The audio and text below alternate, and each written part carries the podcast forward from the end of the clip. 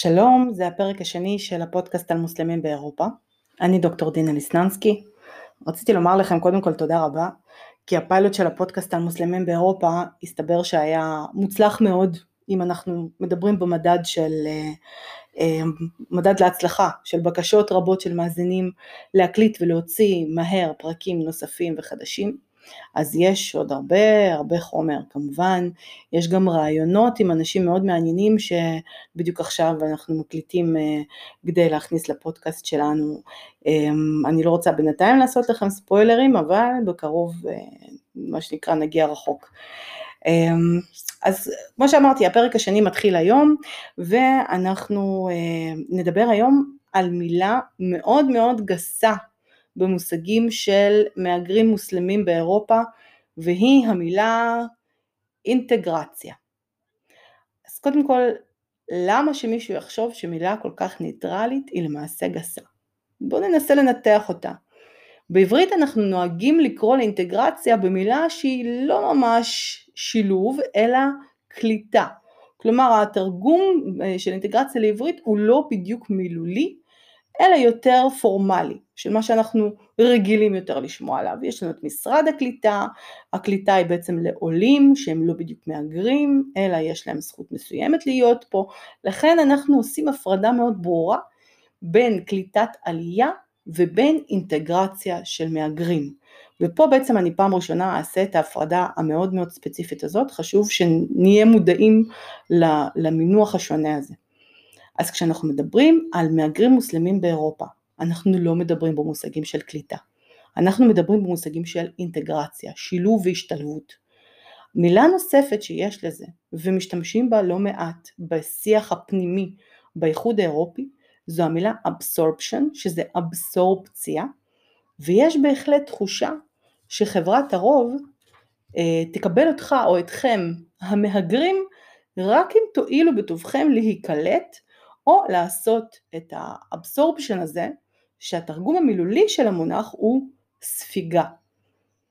הספיגה או הספגה של פרטים יחידים בתוך חברת הרוב, ומי מאיתנו רוצה להיספג, או במילה אחרת אולי אפילו להתמוסס, ואם אני אשאל מי מאיתנו רוצה לעשות אינטגרציה, האם זה הופך את התהליך הזה לפחות כואב, פחות מורגש? אז האם שימוש במונח עדין יותר, ובמידה מסוימת מכבד יותר, מכשיר את אי הרצון של חברת הרוב לקבל את המהגרים בדיוק כפי שהם? ומה עם חברת הרוב עצמה? בצרפת למשל, הדרך הצרפתית היא מאוד מאוד ברורה. אורחות החיים בצרפת הם מאוד, אתם יודעים, צרפתים. מי שלא ידבר את השפה, גם באופן מילולי וגם באופן תרבותי, פשוט לא יחשב לאחד משלנו. אף פעם. ועל זה יכולים להעיד רבים שחיים בצרפת במשך לפחות דור שלם, ועדיין לא חשים את עצמם מספיק צרפתים. אבל השאלה שנשאלת זה מה קורה עם הדור השני או השלישי. הרי אנחנו מצפים לראות שבעצם הדור השני או השלישי השתלבו בצורה הרבה יותר ברורה ורגועה וטבעית מאשר ההורים של הדור הראשון. אז פה קבור הכלב, או אם אנחנו כבר עוסקים בענייני צרפת, אז יש בצרפתית ביטוי אחר, זה לאוג'י לולייברה, פה נמצא השפן, כן, הצרפתים יותר עדינים, במקום כלב יש שם שפן. אז הדור השני והשלישי בחברה, שהערכים שלה תואמים את הערכים של מהגרים, של אותם מהגרים שמגיעים, בדרך כלל כבר לא שונים מחברת הרוב. כמו שאמרתי מקודם, ואנחנו רואים את זה במחקרים של חוקרים רבים. מצד שני, אנחנו רואים שלא כך הוא הדבר בהקשר של המוסלמים באירופה. ההבדלים בערכים הם מהותיים מאוד, ולפעמים נראה שאנחנו לא נוכל אף פעם למצוא פשרה אמיתית. כדוגמה לזה אני אתן עכשיו איזשהו מקרה שקרה בשנת אלפיים ושש עשרה, שלא נטעה, היו כל כך הרבה מקרים ש...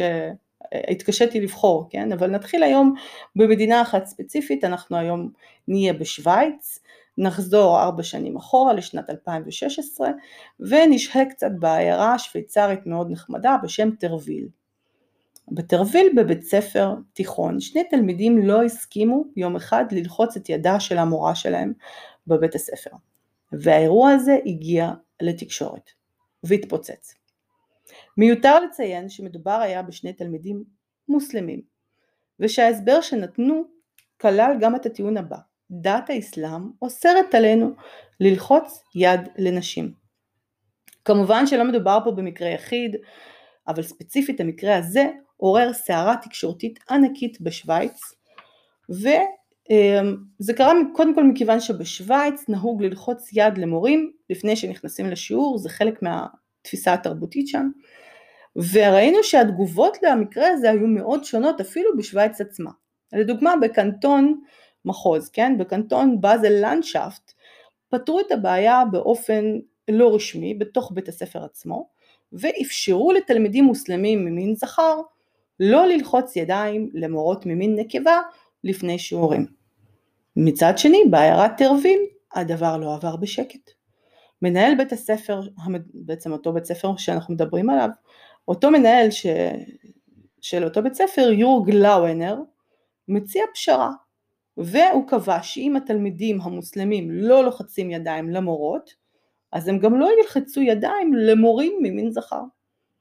הדבר העלה, אגב, את חמתם של אנשי הסתדרות המורים של בתי הספר בשוויץ, יש להם שם מאוד ארוך, שבסופו של דבר מסתכם בראשי התיבות אל סי אייץ', אז אותה הסתדרות של, של המורים בשוויץ, הביעה מחאה, מחאה חד משמעית כנגד הצעד הזה של אותו מנהל, שבעצם הוא צעד של פשרה, ויושב ראש ההסתדרות ביאת צמפ אפילו הצהיר ואמר שהיחס לכל התלמידים חייב להיות זהה, והדרישות מכל התלמידים חייבות להיות זהות, וזה אומר שהתלמידים כולם חייבים לציית בדיוק לאותם החוקים.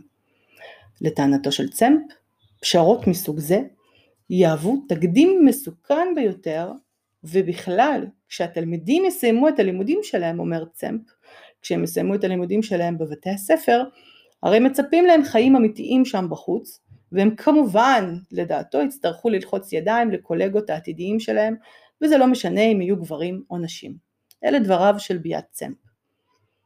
השערורייה הזאת הגיעה עד למשרד המשפטים בשוויץ. כמו שאתם רואים, שום דבר לא נגמר בשלב המוקדם במקרים האלה. וראינו ששרת המשפטים השוויצרית, סימונטה סומרוגה, אמרה בראיון לערוץ הטלוויזיוני השוויצרי אס אר אף, שהיא מתנגדת באופן נחרץ לפשרות מסוג זה. היא גם טענה שלחיצת יד למורים היא חלק מהתרבות השוויצרית שלנו. וחברים, הגענו בדיוק לנקודה שעליה רציתי לדבר. כשאנחנו מדברים על תפיסות מסוימות, שהן חלק מתרבות, או לכאורה חלק מתרבות של המדינה המקבלת, תהיה בעיה מאוד גדולה לפייס בין ערכי האסלאם ובין ערכי המדינה המקבלת. הערכים הם שונים מדי. עכשיו, השאלה היא, האם מדובר באמת פה בערך אסלאמי? וזו גם שאלה שחשוב מאוד להעלות. מכיוון שקודם כל האסלאם הוא לא מקשה אחת, עוד לא דיברנו על זה, אבל נדבר על זה לא מעט.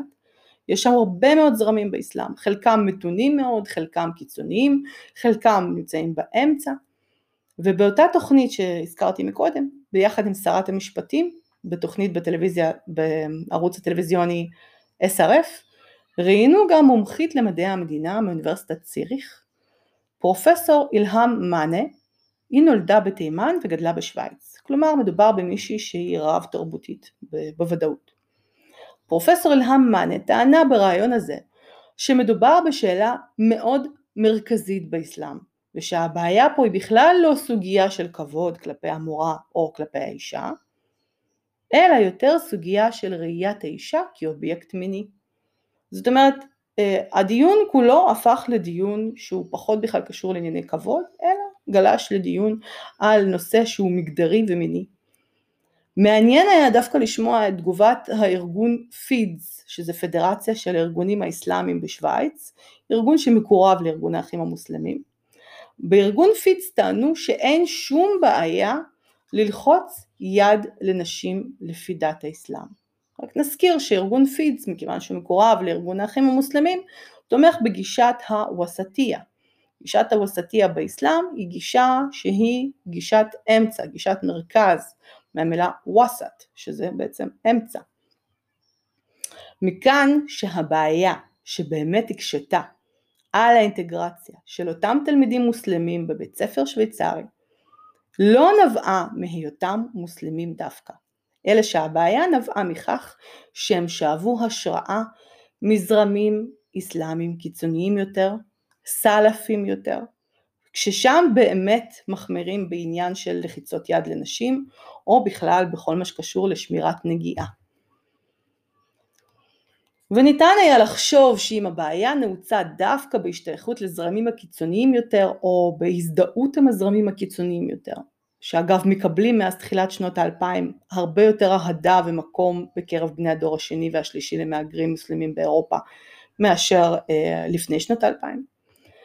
אז אם אנחנו היינו יכולים לחשוב שהבעיה נעוצה דווקא בהשתייכות לזרמים הקיצוניים יותר באסלאם, אז אנחנו לא צריכים לראות בכלל שום בעיה של אינטגרציה של רוב המוסלמים באירופה, שכמו שאתם יודעים, רובם משתייכים בוודאות לזרמים מתונים יותר. אלא שהדוגמה הבאה תמחיש לנו שהבעיה הרבה פעמים בכלל לא נעוצה בהתבדלות מכוונת או בהקצנה, כפי שראינו בדוגמה עם לחצת היד, אלא שיש לפעמים התנגשות בלתי נמנעת כמעט בין הערכים של האסלאם, ובין הערכים של מדינות המערב. אז שוב, אם התחלנו בשוויץ, גם נמשיך בשוויץ, ונחזור שבע שנים בעצם אחורה, לפני אותו מקרה של הבנים המוסלמים שלא לחצו יד למורה, ונזכר במקרה שקרה בשנת אלפיים ועשר.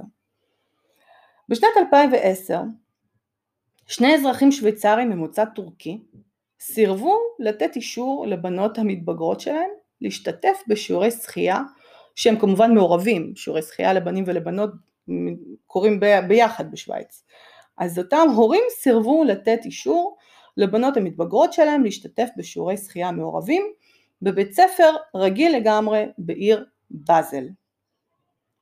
אותו בית ספר התנגד מאוד למהלך, וההנהלה דרשה את השתתפות הבנות בשיעורי השחייה, כשהיא טוענת שהשיעורים הם שיעורי חובה, ויותר מזה, שהם תנאי הכרחי להשתתפות בשאר השיעורים בבית הספר.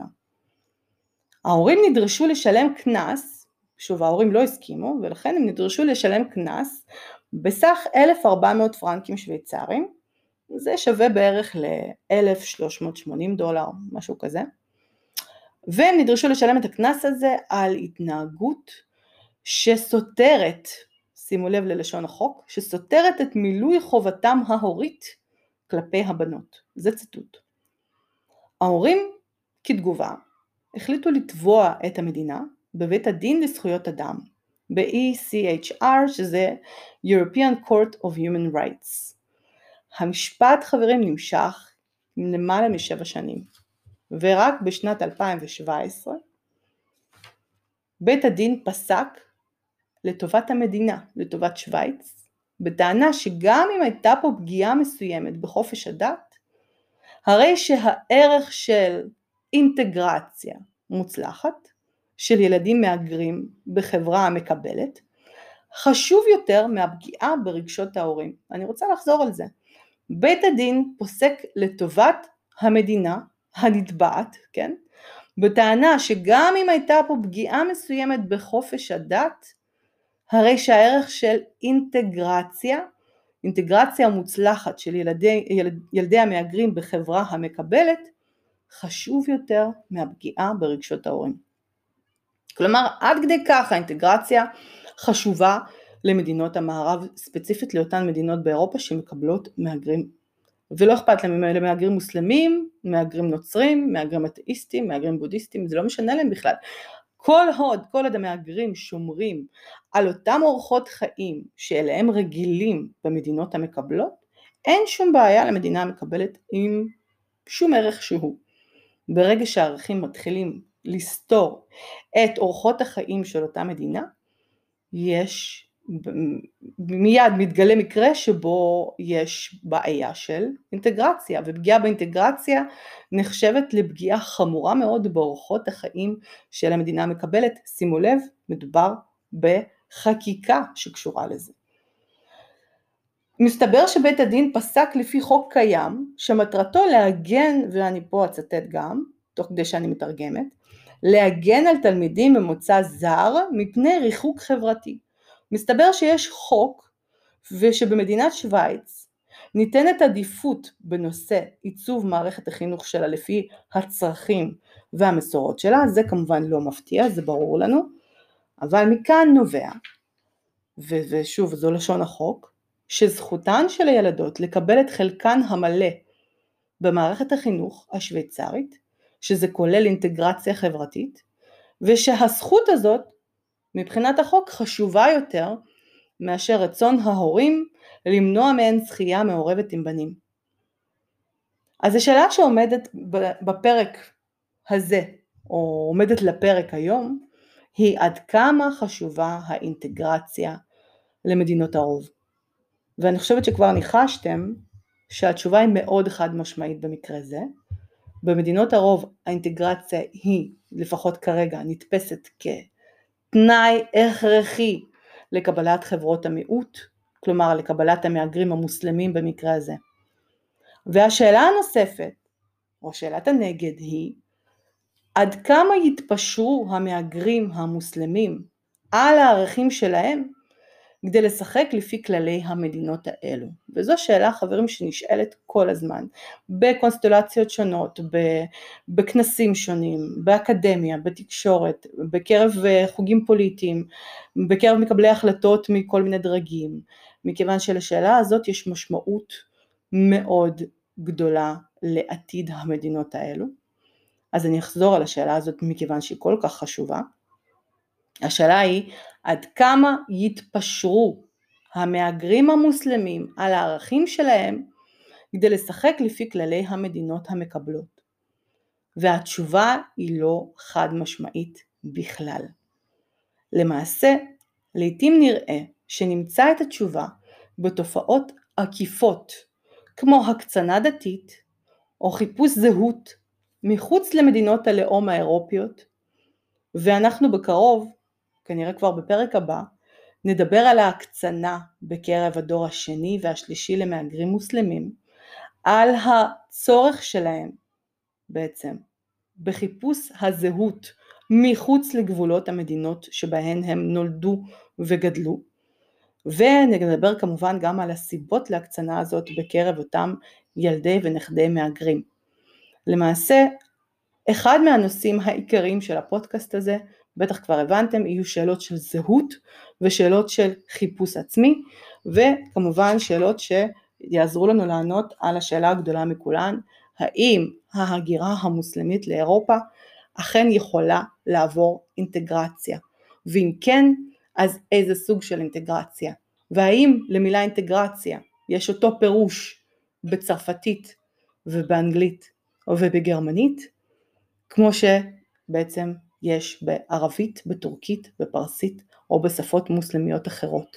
האם כשמדברים על אינטגרציה, מוסלמים מול לא מוסלמים, האם הם מתכוונים לאותו הדבר? וזו שאלת השאלות. מי שיענה על השאלה הזאת יקבל מיליון דולר. לא ממני, לא מהתוכנית הזאת, אבל אולי בקרוב ממישהו אחר. אז בשלב זה אנחנו נסיים את הפרק השני שלנו לפודקאסט על מוסלמים באירופה. תודה רבה לכם, בקרוב רעיונות עם אישים מאוד מעניינים מהעולם של מוסלמים באירופה. אני דוקטור דין אליסננסקי, ושמחתי להיות איתכם היום.